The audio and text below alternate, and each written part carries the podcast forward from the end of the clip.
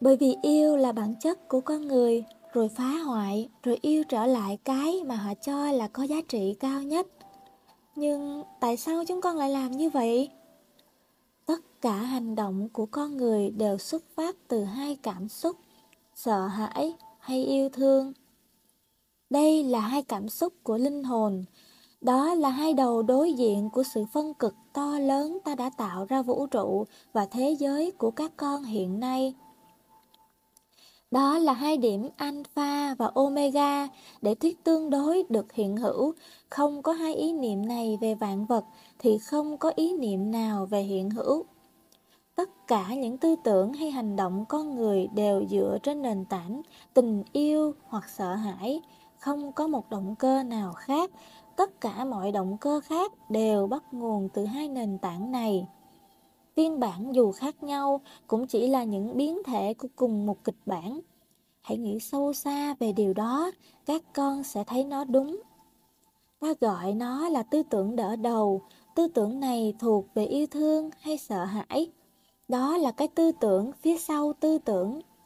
Tư tưởng khởi thủy đầu tiên này là sức mạnh thô, đang thúc đẩy bộ máy kinh nghiệm của con người. Và đây là cách mà hành động của con người sản xuất ra kinh nghiệm lặp đi lặp lại của cái kinh nghiệm lặp đi lặp lại trước đó. Đó là nguyên do vì sao con người yêu thương, rồi hủy hoại, rồi yêu thương trở lại. Luôn luôn có sự thay đổi từ cảm xúc này qua cảm xúc khác. Yêu thương đỡ đầu cho sợ hãi, sợ hãi đỡ đầu cho yêu thương. Và nguyên nhân là từ lời nói dối đầu tiên mà các con cứ khăng khăng tin tưởng nó là chân lý về Thượng Đế. Rằng không thể tin Thượng Đế, không thể dựa vào tình yêu thương của Thượng Đế. Rằng Thượng Đế chấp nhận con một cách vô điều kiện, lại còn nghi ngờ về kết quả tối hậu nữa.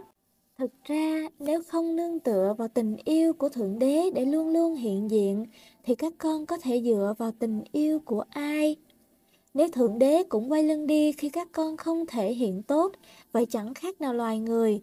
Và vì thế, vào giây phút con khẩn nài tình yêu cao cả nhất, các con cũng đồng thời vẫy chào nỗi sợ lớn nhất. Tâm tư của các con thường biểu hiện như sau.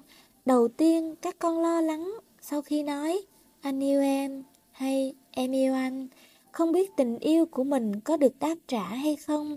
Giả như được đáp trả, các con lại lo lắng tiếp tình yêu đó có mất đi hay không. Như vậy, mọi hành động trở thành phản ứng hành động, reaction.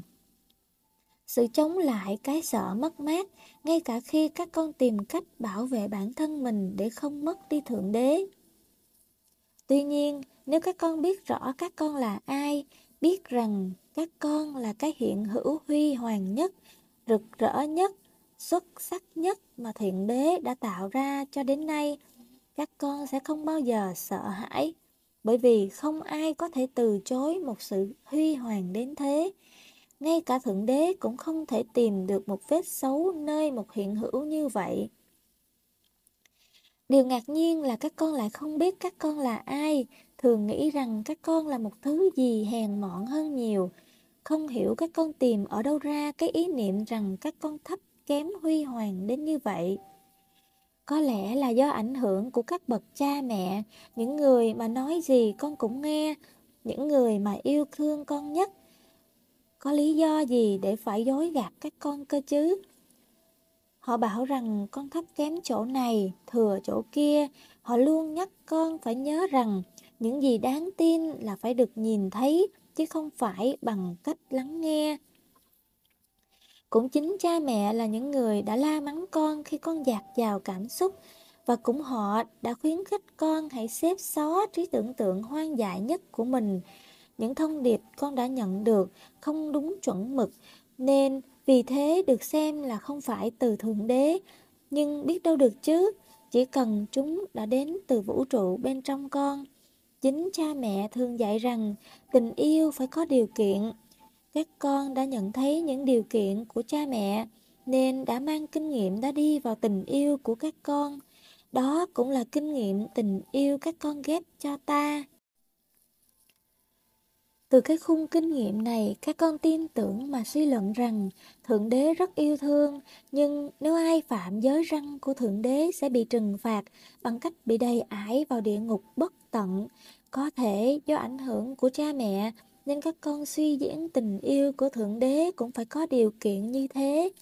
Các con đã quen rồi tình yêu không điều kiện.